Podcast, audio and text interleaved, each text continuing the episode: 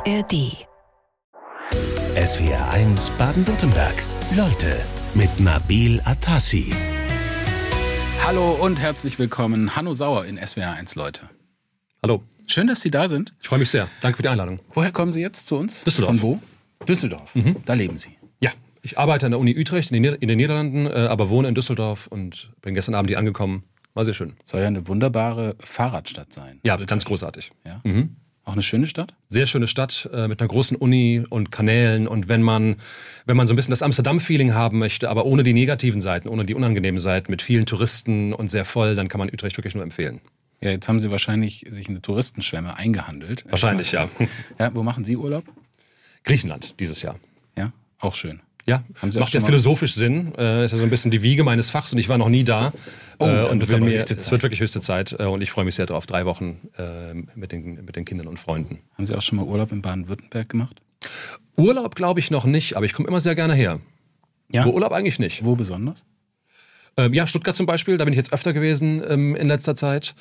Ähm, äh, und äh, in, in, in Mannheim war ich äh, für Veranstaltungen. Ähm, also im, gibt immer wieder Gründe, nach Baden-Württemberg zu kommen. Ja. Ne? Ist immer schön. Heute gibt es auch einen, nämlich einen Besuch in S W R eins Leute. Ja. Ähm, Sie haben es gerade gesagt, äh, Sie sind an der Universität in Utrecht, Sie lernen da Ethik unter anderem. Äh, Sie sind Philosoph ähm, und diskutieren bestimmt auch mal über strittige Fragen mit Ihren Studenten. Wie ähm, laufen diese Diskussionen ab? Sehr ja, gesittet? vorzugsweise. vorzugsweise. Ja? Äh, also es macht eigentlich am meisten Spaß, wenn man mit Studenten kontroverse Fragen ausprobieren kann. Und das ist ja auch so ein bisschen der Sinn des Philosophierens, dass man entlegene, verrückt scheinende Ideen einführt und, und erprobt, ob die standhalten und so ein bisschen überkommene Selbstverständlichkeiten zu hinterfragen. Das ist eigentlich das, das Schönste, was man mit Studenten machen kann. Und da kommt es auch gar nicht darauf an, ob, da, ob jetzt am Schluss man sich auf irgendeine Meinung einigt oder irgendeine Position bezieht. Es kommt einfach darauf an, die Argumente, die es gibt, zu durchschauen und die Logik zu analysieren, die, die dahinter steckt. Und das ist wirklich das, einer der schönen Aspekte bei dem Beruf. Läuft das immer sehr gesittet ab oder geht es da auch mal heftig zur Sache? Gesittet ja. Inhaltlich kann es heftig werden, also es kann sehr starke Meinungsverschiedenheiten geben und eine Person ist vielleicht sehr stark dafür offene Grenzen und die andere Person ist vielleicht sehr immigrationsskeptisch, also inhaltlich gibt es sehr große, ein sehr großes Spektrum an Meinungen, die sehr konträr sein können, aber es geht natürlich gesittet ab unter den zivilisierten holländischen Studenten. Haben Sie da den Eindruck, dass es in den Niederlanden ein bisschen anders läuft als bei uns in Deutschland, was die Meinungs-, das Meinungsspektrum angeht? Oder haben wir da ähnliche Diskussionen? Ich denke, am Ende wird es ähnlich sein, aber ich kann es nicht so gut beurteilen, weil ich das deutsche Unisystem nicht mehr so gut kenne und wie, wie die Atmosphäre hier so ist. Also ich kann den Vergleich nicht so gut machen. Ähm aber Sie leben ja hier, also in der Gesellschaft. Ja, das stimmt. Da das stimmt. Kann man das schon feststellen. Das stimmt, aber ich rede ja wenig mit jungen deutschen Leuten. Okay. Ja, tatsächlich. Be- be- begegnen mir wenige zwanzigjährige in meinem Leben, mit denen ich so intensiv mich austauschen kann wie mit den Studenten. Ja. Äh, deswegen kann ich es nicht so genau beurteilen, aber ich, ich vermute mal, dass es ähnlich sein wird, ja. Mhm. Dann sind Sie ja hier heute genau richtig. Perfekt, Sie, ja. Ähm, Sie beschäftigen sich mit einem Thema, das jetzt nicht gerade ein Modethema ist, nämlich mit dem Thema Moral. Das tun Sie auch schon sehr, sehr lange, obwohl Sie noch gar nicht so ein wahnsinnig alter Mensch sind. Ähm, wie kommt man zu diesem eigentlich sehr sperrigen Thema? Es ist kein Modethema, aber nicht, weil es unpopulär und uninteressant ist, sondern weil es, es gibt keine Konjunkturen bei dem Thema, weil es immer so wichtig ist. Mhm. Es ist immer eins unserer Hauptthemen eigentlich, wie sollen wir leben, wie wollen wir leben, wer sind wir, was macht unsere Identität aus, was sind die Grundwerte unserer Gemeinschaft und unseres politischen und sozialen Zusammenseins. Deswegen ist es vielleicht kein modisches Thema, aber es ist einfach so dominant ohnehin immer schon. Und man sieht ja auch, wenn man, wenn man sich in Gespräche mit Leuten vertieft, irgendwann kommt es eigentlich immer an diese Fragen, was macht unser Zusammenleben aus und nach welchen Regeln und Prinzipien sollte das funktionieren? Wie verändert sich die Gesellschaft? Wie verändern sich unsere Werte? Was verbessert sich? Was verschlechtert sich? Ähm, insofern ist es zwar kein modisches Thema, aber einfach, weil es immer so wichtig ist und wir uns eigentlich wenig, äh, wenig wesentlichere Themen vorstellen können als die Werte und Normen, die unser Zusammenleben organisieren. Das Erregungsniveau, mit dem aktuell Debatten geführt werden, das ist sehr heftig. Das sagt der Philosoph Hanno Sauer und der ist heute in S W R eins Leute. Herr Sauer, nehmen Sie das so wahr? Was ich wahrnehme, ist, dass sich unsere Gesellschaft polarisierter anfühlt, als das vielleicht mal der Fall war. Und ich bin in meinem Buch auch ein bisschen der Frage nachgegangen, ist das, ist das nur eine gefühlte Polarisierung oder stecken da auch Tatsachen dahinter? Und die Frage, die Antwort, die ich darauf gebe, ist so ein bisschen gemischt. Ich glaube, einerseits ist ein großer Teil dessen, was wir als Polarisierung oder gesellschaftliche Spaltung wahrnehmen, ein bisschen auch ein, ein Medienphänomen. Äh, man weiß ja, dass die, die extremsten Stimmen in der Regel die lautesten sind und oft gibt es da eigentlich eine, eine, eine erhebliche Mitte, die viel besser miteinander reden könnte, als jetzt diese verhärteten Fronten, die einander anschreien. Ähm, und ich glaube, das ist so ein bisschen ähm, äh, Teil der Illusion, warum sich unsere Gesellschaft polarisierter anfühlt, als sie eigentlich ist. Und ein, zweite, ähm, ein zweiter Punkt, der sich auch mit, mit, mit sehr interessanten empirischen Studien belegen lässt, ist, dass ein Großteil dessen, was wir als Polarisierung wahrnehmen, erstens ein Sortierungsphänomen ist. Also es sind gar nicht Meinungen und ideologische Positionen, die extremer werden, sondern in Wirklichkeit sortieren sich nur die Gruppen klarer. Mhm. Und man hat also gar nicht extremere Versionen derselben Meinungen, sondern nur eine klarere Zuordnung von bestimmten Meinungsclustern zu links, rechts, progressiv, konservativ und so weiter und so weiter. Also auch mit einer bestimmten Abgrenzungsform, dass man genau. sagt, äh, wir sind hier und die sind da drüben. Genau, weil, weil, weil wir auch besser voneinander Bescheid wissen, was die andere Gruppe glaubt. Mhm. Können wir uns gleichzeitig auch besser von anderen Gruppen abgrenzen und unsere politischen und moralischen und sozialen Meinungen auch eben entsprechend wählen oder jedenfalls entsprechend anpassen. Und eine dritte Sache ist, dass ähm, Polarisierung zu einem großen Teil eigentlich ein sogenanntes affektives Phänomen ist, also ein emotionales Phänomen. Es sind gar nicht konkurrierende Ideologien oder politische Positionen, die hier im Clash sind oder im Konflikt sind, sondern Aversionen zwischen Gruppenidentitäten, die, mhm. ähm, die mehr oder weniger oberflächlich und willkürlich sind. Aber unsere politischen, also politische Polarisierung ist weniger ein ideologisches äh, Phänomen in unseren politischen Positionen. Es ist mehr so ein Phänomen, das äh, ähm, vergleichbar ist mit Fußballvereinen, die einander nicht ausstehen können. Wo, also mein, der, der, der Hass oder die gegenseitige Abneigung stehen da im Vordergrund. Aber wenn man Diskussionen jetzt verfolgt, mhm. vor allem in den sozialen Medien häufig, ähm, dann fällt schon auf, dass die Fronten da verhärtet sind. Also dass es nicht mehr so sehr um den Austausch von Argumenten geht, von Meinungen, sondern es geht darum, äh, zu gewinnen, äh, seine Meinung durchzusetzen. Äh, kann man dieses Phänomen erklären, warum sich das äh, dann doch in einer gewissen Hinsicht verschärft hat? Also man darf auch nicht überschätzen, inwiefern sich das verschärft hat. Ähm, grobe und krasse und drastische politische Konflikte und Meinungsverschiedenheiten, die gab es ja vor zehn Jahren und vor fünfzig Jahren und vor hundert Jahren auch schon. Ähm, und wir vergessen nur manchmal, wie, wie radikal die Meinungsverschiedenheiten damals waren. Und oft sind ja auch gewaltsame Konflikte entstanden, die sich daran angeschlossen haben. Also ob sich das wirklich, wirklich objektiv verschärft hat, am Ende ist nochmal eine andere Frage. Das ist jetzt so eine Zustandsaufnahme oder Bestandsaufnahme, aber das ist ja gerade die Angst. Also genau. Wir haben praktisch die Angst, diese alten Zustände mit äh, tatsächlich auch veritablen Auseinandersetzungen, ja. beispielsweise gewaltsam, äh, wieder zu haben. Ja, ich denke schon, dass da einen großen Beitrag doch auch soziale Medien geleistet haben, die unseren gesellschaftlichen Diskurs auf bestimmte Art und Weise strukturell verändert haben. Ähm, es geht eben um nicht, nicht mehr so darum, ähm, konstruktive Argumente auszutauschen und andere äh, Menschen mit, mit rationalen Gesichtspunkten zu überzeugen, sondern es kommt eben oft darauf an, naja, die Währung in den sozialen Medien zu sammeln, also Likes zum Beispiel oder Retweets. Ähm, mhm. Und wenn man, wenn man die, wenn man den gesellschaftlichen Diskurs so umstellt von, von einem Überzeugungsmotiv hin auf so eine Art, fast schon so eine Art Gamifizierung, mhm. ähm, dann sieht man eben auch, dass sich, dass sich der Diskurs eben entsprechend verändert und manchmal auch toxischer und verhärteter wird. Der Philosoph Hanno Sauer in S W R eins. Leute, wir haben gerade drüber gesprochen, über diese neu entdeckte, seit ein paar Jahren sich verhärtende gegenseitige Unversöhnlichkeit, auch in Diskussionen. Da gibt's richtig und falsch auf der einen Seite, so auf eine, ich mach's jetzt mal ein bisschen plakativ, man verzeihe es mir, auf moralischen Fortschritt pochende, wir nennen es dann, nehmen wir mal diesen Begriff, diesen verhassten Wokeness-Fraktion, mhm. äh, mit so einer moralischen Überlegenheit, irgendwie auch mit erhobenem Zeigefinger wird da gesagt.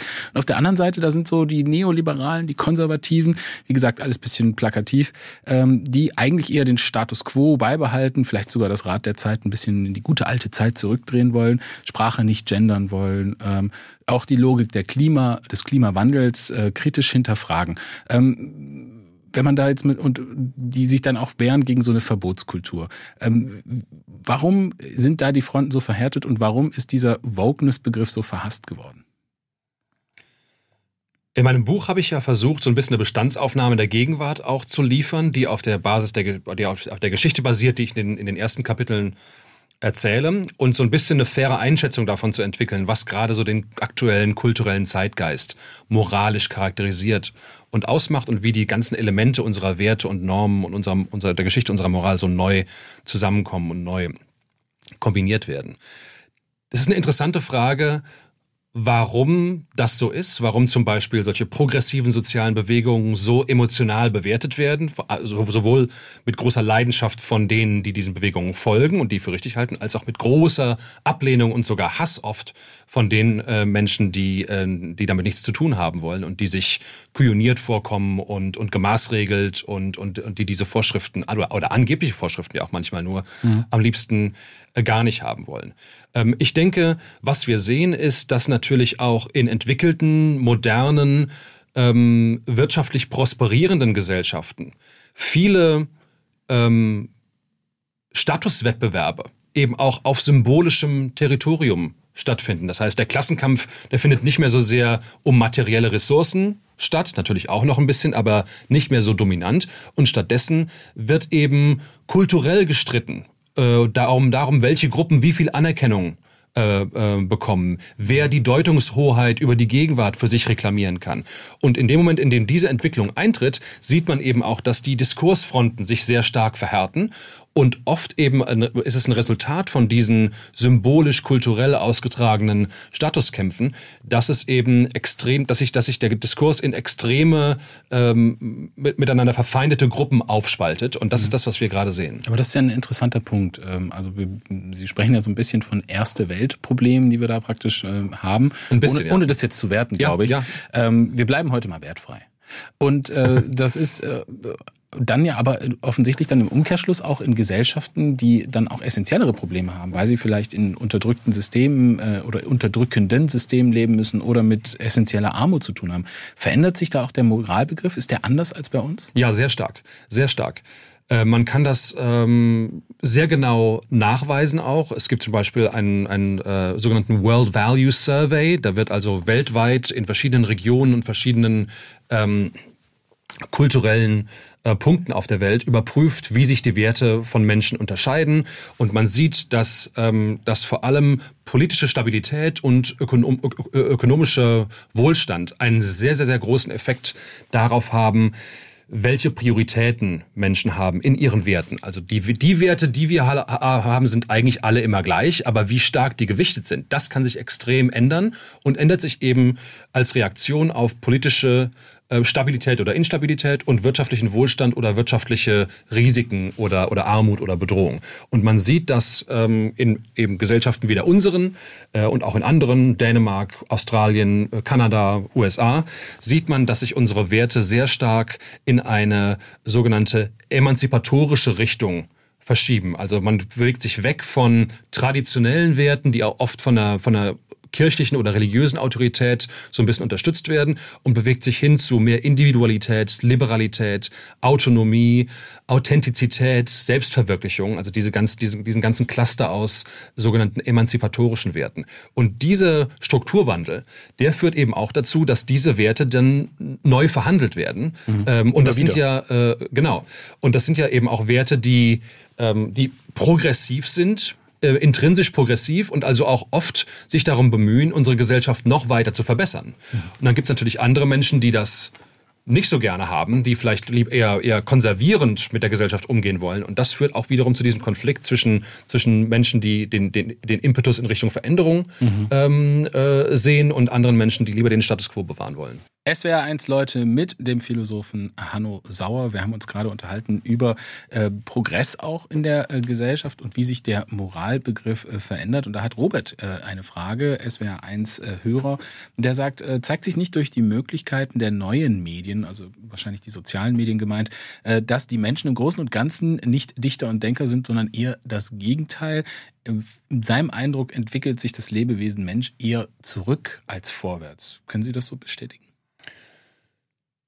Bestätigen kann ich das eigentlich nicht. Ich will dazu zwei Punkte machen. Also ich glaube einmal die Vorstellung, dass wir uns zurückentwickeln oder dass es sowas wie moralischen Verfall gibt oder dass alles immer schlechter wird und so weiter. Das ist eine sehr verbreitete und auch verständliche optische Täuschung, die, glaube ich, entsteht, weil man nostalgisch auf die Vergangenheit blickt und das Gefühl hat, dass äh, die, die, die, die sorgenvolle und furchteinflößende Zukunft noch vor einem liegt.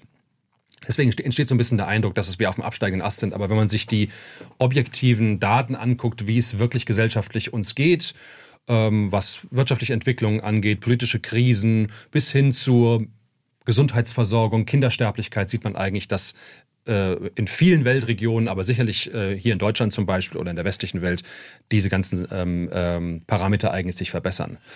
Aber ist es nicht so, also ein bisschen was ist doch schon dran. Also man hat doch schon irgendwie das Gefühl, dass bestimmte moralische Prinzipien irgendwie tradiert sind, veraltet sind. Ähm, wenn ich jetzt überlege, so ein ganz banales Beispiel in der Bahn, dass man die Menschen erstmal aussteigen lässt, bevor man sich selber durch die Tür drückt. Äh, oder dass man vielleicht den Wagen für den, den Platz für den Kinderwagen äh, frei macht und selber vielleicht mal steht. Das ist irgendwie alles nicht mehr so ausgeprägt. Man hat das Gefühl, Menschen haben so ein bisschen einen Tunnelblick entwickelt. Ähm, da ist schon was dran, aber Aber meistens sind diese, diese Entwicklungen, die einem dann besonders auffallen, sind eigentlich meistens die Kehrseite von anderen Entwicklungen, die auch Vorzüge und Vorteile bringen. Also wenn man eine Gesellschaft haben will, die modern ist, die liberal ist, die divers ist, dann wird es auch einen Abbau an Konventionen und geteilten Regeln geben. Das ist aber nur die Kehrseite der der gesellschaftlichen Entwicklungen, die man auf der anderen Seite eigentlich gerne haben möchte. Man muss Warum? Dann eben gucken, stimmt die Kosten-Nutzen-Rechnung? Und ich glaube, in vielen Fällen stimmt sie eigentlich schon, aber man sieht dann eben auf besonders grelle Weise, ähm, welche Dinge besonders schief zu laufen scheinen. Das, das gibt wirklich, es auch diesen hängt Werteverfall. Hängt das so zusammen, wenn ich das mal kurz fragen darf? Ja. Ist das, hängt das wirklich so zusammen? Also dieses, äh, diese... Äh, praktisch äh, Pro- Progress in manchen Dingen, äh, zum Beispiel Toleranz und dann aber auf der anderen Seite auch n- n- Normen, die dann verloren gehen? Ja, na klar. Ich meine, wenn man eine Gesellschaft liberalisiert, dann heißt das ja auch, dass, ähm, dass die sozial, dass das Netz sozialer Normen ähm, weiter und nicht mehr so engmaschig ist. Äh, und das heißt, dass bestimmte Verhaltensweisen eben auch verschwinden oder, ähm, oder neu gedeutet werden.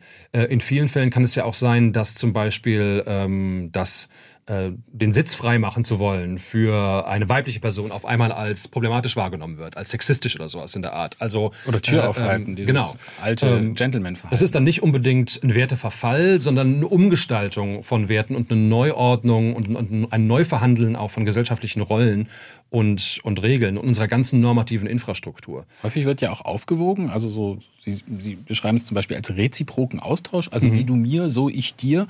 Ähm, ist das äh, eigentlich dieses Vorrechnen nicht gerade unmoralisch? Also wenn man, wenn man jetzt sozusagen das Ganze erbsenzählerisch macht, dann vielleicht schon. Aber das ist das reziproke Austausch und das Miteinander kooperieren auf die Art und Weise. Mutualismus nennt man das manchmal in der, in der Fachliteratur. Dass das ein, einer der Grundpfeiler unserer Moral ist, das äh, stimmt auf jeden Fall. Und das ist eines, einer der Mechanismen, mit der es uns auch schon in der, in der, in der äh, tiefen Vergangenheit gelungen ist, Kooperationsstrukturen aufzubauen und, und menschliche Gemeinschaften ähm, zu, zu erschaffen, äh, die sich dann, die sich dann entwickeln können und anwachsen können und, und weiter gedeihen können. Hanno Sauer in S W R eins Leute, Philosoph, der sich mit dem Thema Moral beschäftigt, und das ist ein Thema, über das wir auch schon jetzt sehr viel gesprochen haben, aber wir wollen jetzt mal so richtig reinsteigen in das Thema. Ähm, wie, wir haben ja gerade darüber gesprochen, dass Moral sich auch verändert, äh, dass moralisches Verhalten sich auch verändert. Wie verhalte ich mich denn moralisch korrekt? Gibt es da eigentlich eine Antwort draus? Haben Sie da was rausgefunden? Also so eine Faustregel oder so eine Heuristik gibt es dafür eigentlich nicht. In den meisten Fällen denken wir ja gar nicht viel drüber nach, was man jetzt tun soll. Und das ist auch erstmal gut so, dass eigentlich die meisten, die meisten Abläufe so tagtäglich routinemäßig oder habituell ablau- ablaufen und man verhält sich eigentlich so, wie man das, wie man das gewohnt ist. Und das ist auch in den meisten Fällen eigentlich ganz okay. Natürlich ist auch das eine Tendenz, die wir alle haben, die sich sehr ausnutzen lässt. Also in den allermeisten Fällen ist es völlig unproblematisch, sich, ich sag mal, konformistisch zu verhalten und einfach nach den Regeln zu spielen, nach denen die anderen auch spielen und sich so zu verhalten, wie die Menschen um einen herum sich, äh, sich verhalten. Aber natürlich kann man das auch ausbeuten und für, ähm, für finstere Ziele ähm, sich zunutze machen. Äh, und, und auf einmal findet man sich, wenn man sich weiter konformistisch verhält, findet man sich in einer Umgebung wieder, in der man auf einmal schlimme Dinge tut. Mhm. Ähm, also das, das kann auch geben. Also man kann, man kann aber keine so, ähm, man kann keine zehn Gebote oder sowas formulieren. So, wenn man das tut, dann verhält man sich moralisch. Ähm, Weil es ja auch ein fluider Begriff ja, ist, also klar. Vielleicht für jeden und jede auch ein bisschen was anderes, aber es ist auch irgendwie ein abstrakter Begriff. Können Sie uns vielleicht so eine kleine Definition mal geben? Was ist eigentlich Moral? Also ich glaube, Moral ist überhaupt kein abstrakter Begriff. Das ist gar nicht so was Gespenstisches, Ätherisches, ähm, Flüchtiges und nicht Greifbares, sondern Moral steckt in unserem Zusammenleben, in den Strukturen, äh, in denen wir uns tagtäglich bewegen, in der Gesellschaft, die wir, die wir miteinander navigieren, steckt in unseren Gebäuden, in unseren Straßen, in unseren Städten, in unseren Institutionen drin. Und ich meine, wir sind hier in Stuttgart, wenn man sich Stuttgart einundzwanzig anguckt, da steckt auch unser, und das, das, das, der ganze Komplex unserer Moral steckt auch da drin. Da sind Leute, die zusammenkommen, gemeinsam ein Ziel verfolgen, das muss organisiert werden, das muss getimt werden, das muss geplant werden, das muss politisch legitimiert werden. Und da steckt unsere Moral auch drin. Also nur weil das ein Thema ist, mit, das, mit dem sich Philosophen sehr beschäftigen, das heißt nicht, dass das abstrakt ist. Das ist was sehr Konkretes und was sehr Alltägliches und Reales. Interessanter Punkt, wo Sie es ansprechen, Stuttgart einundzwanzig, da gibt es ja den Schwarzen Donnerstag mit dem sehr umstrittenen Polizeieinsatz äh, gegen die Demonstrierenden dort, die sich für den Erhalt der Bäume im Park damals einsetzten, mhm. die wegkommen sollten, mhm. die dann auch wegkamen. War das unmoralisch? Äh, klassisch kann man so sagen, das war ein unmoralischer Einsatz der Polizei? Ich will jetzt, ich will jetzt kein konkretes Urteil über genau diesen Fall fällen, weil, weil ich auch die Details jetzt nicht kenne. Ähm, es ist auf jeden Fall auf beiden Seiten moralisch motiviert. Es, es, es, es steht eine gesellschaftliche Veränderung an. Manche profitieren davon mehr, vor allem jüngere Menschen auch, als, äh, als andere Gruppen. Ähm, und Zugfahrer mehr oder weniger als andere Gruppen und so weiter. Also es gibt auch echte Konflikte, die irgendwie bewältigt werden müssen. Manchmal müssen eben solche Sachen dann auch mit Zwang durchgesetzt werden. Manchmal gibt es Leute, die eigentlich ja auch in vielen Kontexten legitimen Wunsch haben. Also dass Bäume erhalten werden, ist ja erstmal jetzt nicht äh, nichts Böses oder sowas in der Art, äh, sondern das ist erstmal schon als Interesse eigentlich ganz okay. Es kann aber natürlich auch manchmal sein, dass dann ähm, die Prioritäten nicht so ganz stimmen. Und, und, und auf der einen Seite hat man ein großes infrastrukturelles Projekt, was, was die Stadt umgestalten wird für, für Jahrzehnte oder sogar noch länger. Und auf der anderen Seite hat man ein paar Bäume. Ich will jetzt nicht sagen, dass die, dass die Abwägung so oder so hätte ausfallen müssen. Ich will nur, ich will nur betonen, dass das, dass gerade diese Konflikte eben auch zeigen, dass unsere moralischen Normen und Werte überall drinstecken, in allen Themen, die wir so tagtäglich Ähm, miteinander bewältigen und auch den längerfristigen Themen. Wie soll, wie soll unsere Gesellschaft funktionieren? Mobilität, ähm, wer darf was, äh, wann darf man Gewalt einsetzen und wann nicht? Das sind alles moralische Fragen und, und durchaus nichts Abstra- äh, Abstraktes. S W R eins Leute mit dem Philosophen Hanno Sauer, über den wir vorhin schon erfahren haben, dass er gerne nach Baden-Württemberg kommt und dass er in den Urlaub nach Griechenland fährt. Mit Familie? So ist es, ja. Mit Familie und Freunden. Sind Sie ein Familienmensch? Ja, sehr. Ja? Wie äußert sich das bei Ihnen? In viel Zeit verbringen? Oder? Ja, verbringe viel Zeit mit, mit meinen Kindern, sehr gerne mit, äh, mit der Familie zusammen. Ähm, und äh, das ist eine, eine, spielt eine große Rolle für mich, ja. Ich frage das nicht ganz ohne Grund, denn wir sprechen ja über das Thema äh, Moral. Und wenn man auf die Entstehung von Moral schaut, dann muss man ja zwangsläufig auf die großen Institutionen gucken unserer Gesellschaft. Also Familie, Kirche zum Beispiel. Ähm, ist das tatsächlich so? Kann man das sagen, dass unser Verständnis von Moral hauptsächlich dort geprägt wird? Nein, das kann man nicht so sagen. Ähm, unser, unser fundamentales Verständnis von Moral ist kein Produkt von irgendwelchen kirchlichen Institutionen, aber natürlich nehmen diese Institutionen Einfluss auf unsere, auf unsere Werte und darauf, was, was, was, ähm, ähm, wie wichtig ist in der Gesellschaft. Was aber stimmt, ist natürlich, dass schon religiöse Strömungen und Ideen und Konzepte und auch Rituale und Institutionen eine sehr große Rolle gespielt haben dafür, wie wir unsere Gesellschaft organisieren und wie wir unsere Moral verstehen. Das fängt an mit der, mit der, mit der Erfindung von sowas wie einem monotheistischen Gott. Das hat eine große Rolle gespielt dafür, wie wir als Gesellschaft funktionieren, wie wir darüber nachdenken, darüber, was, was erlaubt ist und was verboten ist, was wertvoll ist und was nicht so wertvoll ist. Hat eine große Rolle dafür gespielt, auch zum Beispiel, ähm, wenn man nochmal das, das Thema des, des, des, des Strafens und des Sanktionierens von Normen erwähnt, von Normen erwähnt, dass man so eine Vorstellung hat, es könnte sowas wie eine unsterbliche Seele geben und einen allmächtigen Gott, der mich auch im Jenseits noch für meine Missetaten bestrafen kann. Das ist eine ganz große, ganz große kognitive Revolution gewesen, die Menschen ganz anders handeln lässt. Und auf einmal gibt es jemanden, der mich bestrafen kann und ich kann nicht mehr durchkommen mit meinen, mit meinen Sünden oder mit meinen, ähm, mit meinen äh, Normverletzungen, einfach nur, weil mich niemand ja. ertappt hat. Ja, aber wenn wir den Blick mal auf die Kirche richten, haben Sie jetzt gerade gemacht, ja. beide großen Kirchen insbesondere, also ich bleibe jetzt mal bei den, äh, bei den äh, christlichen Kirchen, also katholische und evangelische Kirche, ähm, die erleben im Augenblick eine richtige Austrittswelle. Ein Grund sind da sicher die Missbrauchsskandale, aber auch sehen sich viele Menschen, das kann man ja in vielen Umfragen sehen, auch selbst nicht mehr als religiös an und viele ähm, geben auch andere Moralvorstellungen an. Also ist da die Kirche, die Entwicklung, äh, dieser Austritt, ist das so ein Beispiel für auch eine Dekonstruktion unserer Moral? Moralvorstellung? Ja, auf jeden Fall. Also ähm, ich denke, eine Entwicklung, die mit der, mit der, mit der Moderne, mit der Neuzeit eingetreten ist und auch mit dem immer weiter sich durchsetzenden wissenschaftlichen Weltbild, ist eben das Gefühl, dass religiöse Institutionen und die Zugehörigkeit zu diesen Institutionen letztlich optional ist. Also ich glaube eigentlich gar nicht, dass diese Austrittswellen, wenn die kommen, dass die mit Missbrauchsskandalen oder sowas ähm, zusammenhängen. Das sind in der Regel nachgereichte Rationalisierungen, die Leute dann ähm, vorgeben und sagen, ja, das war mein Grund, warum ich ausgetreten bin, weil ich wollte nicht mehr zu dieser Institution gehören. In Wirklichkeit ist das ein viel langfristigerer Trend und die bindende Autorität von diesen, von diesen Institutionen und von deren Weltauslegung und der Weltanschauung, die da angeboten wird, die kollabiert eben, weil auch vieles davon sich eben als falsch herausgestellt hat und einfach unwahr ist oder oder ähm, nicht in die moderne Welt passt. Und insofern ist das auch erstmal eine normale und, und, und ich finde unbedenkliche ähm, Entwicklung, die einfach damit einhergeht, dass wir eine liberale, pluralistische Gesellschaft sind und dann werden diese Institutionen eben schwächer und schwächer. Sie sagen ja, die Familie ist da gar nicht so der springende Punkt für die Bildung unseres Moralverständnisses, aber wenn man mal zum Beispiel auf so einen größeren Zusammenhang guckt, wir schauen ja, wir leben ja in immer größeren äh, auch Zusammenhängen, ähm, auch sozial, äh, so, ne, so eine Institution wie die U N-Vollversammlung als äh, globale Institution nach dem Zweiten Weltkrieg, da hat man doch häufig das Gefühl, die agieren so recht wirkungslos, haben praktisch eine, sich selber ein Setting gesetzt, in dem man sich ausbremst, äh, mhm.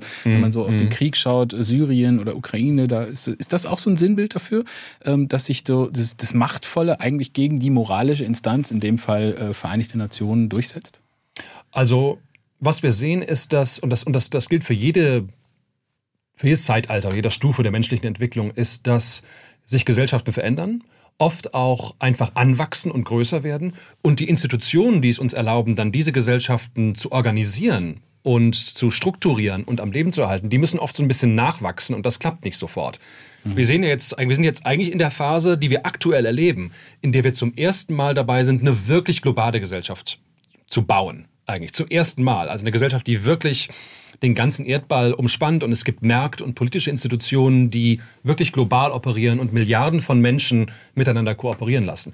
Und die Institutionen, die dann dem eben nachwachsen müssen, politische Institutionen zum Beispiel, die funktionieren dann oft nicht auf Anhieb gleich so gut wie die alten Institutionen, die es schon länger gibt. S W R eins Leute um kurz nach halb zwölf am Freitagvormittag mit dem Philosophen Hanno Sauer und unsere Hörerinnen und Hörer, die beteiligen sich auch an unserem Gespräch, äh, äußern ihre Meinung, zum Beispiel Werner, der schreibt, Moral muss man sich auch leisten können. Unsere saturierte Gesellschaft kann das, teilweise auch exzessiv. Für den größeren Teil der Welt gilt weiterhin Survival of the Fittest. Das sollte man nicht ignorieren, das wäre fahrlässig und letztendlich Hybris. Was sagen Sie? Ja, das stimmt eigentlich überhaupt nicht. Also äh, die Vorstellung, dass man sich Moral leisten können muss, äh, stellt das ja so ein bisschen als eine Art Luxusgut. Ja, wir haben es ja vorhin da. so ein bisschen äh, besprochen, dass wir natürlich in unserer Gesellschaft, die materiell, sage ich mal, eher gut das versorgt stimmt. ist, das andere moralische Diskussionen stattfinden. Die moralischen Prioritäten verschieben sich ein bisschen, je nachdem, wie wohlhabend eine Gesellschaft ist äh, und wie so die wirtschaftliche Leistung ist. Das stimmt schon. Aber in Wirklichkeit kann man es sich unter keinen Bedingungen ähm, leisten, ohne Moral zu leben. Und oft ist es sogar eher so, dass es in, äh, in Fällen, in denen vielleicht Ressourcenknappheit besteht oder politische Instabilität, andere moralische Prioritäten vielleicht herrschen. Aber Moral als Luxusgut überhaupt, dass man sich leisten können muss, das kann eigentlich gar nicht sein. Und ähm, jede Gesellschaft, klein, groß, reich, arm, modern oder, äh, oder nicht modern, ist auf eine moralische Organisationsform ihres Zusammenlebens immer angewiesen. Und das muss man sich nicht leisten, weil man profitiert ja auch davon. Also alles das, was, was, was, was wir haben äh, und auch die Früchte unseres Zusammenlebens, das ist ja alles nur möglich dadurch, dass wir moralisch zusammenleben und miteinander kooperieren, einander helfen, austauschen, ähm, Normen der Gerechtigkeit kennen und so weiter und so weiter. Also die Vorstellung, dass das sozusagen ähm, so eine Art Luxusgut ist, das ähm, stimmt eigentlich nicht. Also uns Gedanken über unsere moralischen Wertevorstellungen zu machen, ist auch ein Stück weit Daseinsvorsorge, sagen Sie. Absolut. Eine Anmerkung kommt von Claudi, die sagt, wir sind in der Vorstandschaft eines Mittelaltervereins, äh, Mittelaltervereins und ich habe festgestellt, dass ganz viele junge Menschen diese Portale suchen äh, und leben, denn hier gilt noch ein Handschlag, Anstand und Moral. Ich denke, das Menschliche, das fehlt bei ganz vielen. Ähm, Ist das so eine Beobachtung, die kann man eigentlich erstmal so stehen lassen, würde ich sagen? Auch das nicht. Ich glaube, die, die Menschen, die, die sozusagen das, das Mittelalter mit Nostalgie betrachten, so als habe man damals besser gelebt, ich glaube, die müssen mal einen kalten, ähm, harten Blick auf die, ähm, auf die Fakten werfen. Ähm, und man könnte mir und auch Ihnen und auch keinem anderen Menschen eine beliebige Summe Geld bieten, um äh, im Mittelalter wirklich leben zu wollen. Man romantisiert das so und stellt sich irgendwie vor, dass die Leute damals, äh, dass da ein Handschlag noch was gegolten hat, aber in Wirklichkeit war das, äh, war das äh, eine, eine üble Zeit, äh, in der Menschen an Krankheiten verstorben sind, an der es Konflikte gab, die Leute Angst vorm Jenseits hatten und vor der Hölle. Und äh, ähm, kein Mensch will in Wirklichkeit in diese Zeit zurück, wenn man wirklich beschreibt, wie es damals war. Sie haben sich ja in äh, Ihrem Buch auch damit beschäftigt, wo kommt unsere Moral eigentlich her? Unser Moralverständnis sind dafür auch viele tausend Jahre zurückgegangen, also auch unter anderem ins Mittelalter. Ähm, Klaus Müller-Bethke hat dazu eine Meinung, der schreibt uns aus Sinsheim. Nach meiner Meinung haben sich unsere Moralvorstellungen in den letzten Jahrtausenden doch schlicht und einfach an den zehn Geboten orientiert. Kann man das so sagen? Haben Sie das? Also man muss ja mal nur mal kurz drüber nachdenken, ähm, ob das sein kann, dass unsere Moral auf eine wesentliche Art und Weise von den zehn Geboten geformt worden ist. Und man sieht eigentlich, wenn man kurz drüber nachdenkt, sofort, das kann gar nicht sein. Erstens, die Israeliten, wenn die, wenn die, wenn die das erst am Berg Sinai herausgefunden hätten, dass man einander nicht abschlachten soll, dann wären die ja gar nicht dahin gekommen. Also die ganzen Regeln, ähm, wie man miteinander umgehen soll, das ist, das ist, das ist äh, Normen des, äh, des einander, einander Respektierens, äh, äh, einander nicht grundlos Gewalt antun, also nicht morden, Eigentum respektieren und so weiter und so weiter. Die Normen, die müssen ja schon bekannt gewesen sein, um überhaupt als Gruppe funktionieren zu können.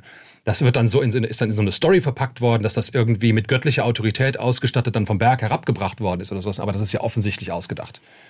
Ähm, und zweitens sieht man ja auch, es gibt ja ganz viele Kulturen, die auch gut funktionieren äh, und noch nie was von den zehn Geboten gehört haben und die längste Zeit äh, auch, auch gut funktioniert haben. In Wirklichkeit sind auch Normen ähm, wie ähm, das Respektieren von Besitz, ähm, einander nicht äh, Schaden zufügen und so weiter, das sind in Wirklichkeit humanistische, fundamentale menschliche Werte, die überall in allen Kulturen äh, und in allen We- Regionen bekannt sind und die, die zehn Gebote sind sozusagen stromabwärts davon erfunden worden und artikulieren diese Normen nur, die wir in Wirklichkeit alle haben. Wie verändern sich unsere moralischen Vorstellungen in der Zukunft? Der Philosoph Hanno Sauer sagt, die moralischen Werte, die uns verbinden, die gehen tiefer, als wir glauben und die politischen Gräben, die uns trennen, sind weniger tief, als wir denken. Das ist doch eigentlich ein positiver Dreh in die Zukunft. Ich würde aber gerne einsteigen, wir haben vorhin über die U N gesprochen, als globale Institution und dass diese Institutionen sich verändern müssen. Wie sieht denn so eine Institution aus, wenn wir die jetzt mal so malen dürften, die in Zukunft, sage ich mal, moralisch uns gut abbilden kann? Also ähm, es gibt ja verschiedene Institutionen, die auch auf verschiedenen Prinzipien und, äh, und, und Wirkungsweisen basieren. Eine Familie ist ja eine Institution, das basiert auf ähm, Liebe und Verwandtschaft, Und, und den verschiedenen Rollen, die sich daraus ergeben. Großeltern, Eltern, Kinder, Cousins und Cousinen, Tanten mhm. und so weiter. Und dann gibt es andere Organisationen, wie zum Beispiel ähm, Vereine oder die basieren auf freiwilliger Mitgliedschaft und gemeinsamen Interessen. Es gibt Märkte, die basieren darauf, dass wir Ressourcen nutzen wollen und verschiedene Interessen haben, vom Austausch profitieren können. Und es gibt, gibt eben politische Institutionen, die bestehen da. Das Prinzip ist eigentlich, dass so kollektiv bindende, bindende Entscheidungen getroffen werden. Also Entscheidungen getroffen werden, die für, den, für, die, für die jeweilige Domäne, ob jetzt die, die Kommune oder die Nation oder ein größerer Kontext oder, die, oder, oder Europa oder so aus einer Art, gelten und die irgendwie das Zusammenleben organisieren. Und ich habe eben schon gesagt, dass wir jetzt zum ersten Mal eigentlich, wir sind jetzt gerade dabei, den ersten Versuch zu machen, mal eine globale Gesellschaft zu organisieren. Und man sieht ja auch, dass eben globale Gesellschaften auch globale Probleme erzeugen. Die Klimakrise ist so das bekannteste Beispiel, aber auch Pandemien sind ja globale Phänomene. Und da sieht man, wie schwierig es ist und wie, was das für eine große Herausforderung ist, mit eigentlich ja bekannten Problemen, also Umweltverschmutzung und Krankheiten, das sind ja, das sind ja keine ganz neuen Probleme, aber wenn die sozusagen ähm, äh, bestimmte, bestimmte Größenordnungen erreichen, dann gibt es auf einmal bestimmte institutionelle neue Anforderungen, die erstmal bewältigt werden müssen. Und wir sind jetzt gerade in der, in der Lage, diesen Versuch ähm, machen zu müssen. Mhm. Wenn wir das mal auf die individuelle Ebene runterbrechen, wie wird sich denn unsere moralische Vorstellung so in Zukunft, das ist ja jetzt hypothetisch, verändern? Wie können wir unseren moralischen Kompass bewahren für die Zukunft? Also, wenn wir in die Vergangenheit gucken, hundert Jahre oder zweihundert Jahre, dann gibt es ja viele Dinge, die Selbstverständlichkeiten waren. Und wenn wir uns das angucken, sind wir oft, ja, dann es schaudert uns oft. Also wenn wir zum Beispiel an Sklaverei denken oder Kinderarbeit oder ähm, die eingeschränkten Rechte von Frauen, Eigentum zu besitzen oder sich politisch engagieren zu dürfen und so weiter. Wir gucken also hundert Jahre zurück und denken, was, was, was ist da überhaupt los? Wie, wie war das überhaupt möglich? Und ähm, wahrscheinlich wird es wird es hundert Jahre in der Zukunft Dinge geben, die wir heute tun, die wir mit genau dem gleichen Schaudern betrachten wie die eingeschränkten Rechte von Frauen und, äh, und Kinderarbeit. Mhm. Oder auch, oder auch ähm, Prügelstrafen für Kinder. Ist das denn und, wahrscheinlicher, als dass wir in hundert Jahren auf unsere Welt von heute gucken und sagen, oh, das war aber schön, da haben wir aber sehr viel Acht auf. Na, wir werden wir werden es wahrscheinlich mit der gleichen Nostalgie betrachten, dass das Leben da einfacher war und harmonischer und dass die Kinder noch auf ihre Eltern gehört haben. Dieses, diese, diese, dieser Instinkt, der, der geht nie weg und der ist schon, der ist schon äh, auch Jahrtausende alt oder, oder noch älter. Ähm, aber ich denke, es wird auch einige moralische Praktiken ähm, äh, oder Praktiken ähm, und gesellschaftliche äh, ähm, Handlungen geben, die wir, ähm, die wir mit genau dem gleichen Grauen betrachten werden wie die Sklaverei. Es könnte zum Beispiel sein, dass es uns eines Tages sehr schwer fallen wird, zu begreifen, wie sowas wie Massentierhaltung möglich war. Mhm. Ähm, ich denke, es ist heute schon ziemlich klar, dass das sehr schwer zu rechtfertigen ist, wahrscheinlich sogar gar nicht. Ähm, und ich denke, das sind so kan- Kandidaten für Dinge, die wir heute tun, die uns in der Zukunft wahrscheinlich unbegreiflich vorkommen werden. Spannende Frage, ob wir als äh, aufgeklärte, moderne Gesellschaft in der Lage sind, Dinge, die wir als falsch definiert haben, dann auch wirklich zu korrigieren. Sind Sie optimistisch? Ich bin Pessimist pro Generation, aber Optimist zwischen den Generationen. Also ich glaube, dass es in jeder Generation ziemlich schwierig ist, das Richtige zu tun und, und der Mensch ist ja aus krummem Holz gemacht. Ähm, aber so von Generation zu Generation und auch in der sozusagen überindividuellen Ähm, gesellschaftlichen und kulturellen Entwicklung scheint es doch Mechanismen zu geben, die wenigstens das Potenzial bergen, dass wir auch moralischen Fortschritt machen können. Das klingt doch gut und das war Ihr Schlusswort. Vielen Dank, Hanno Sauer, für den Besuch in S W R eins, Leute. Vielen Dank. S W R eins Baden-Württemberg. Leute, wir nehmen uns die Zeit.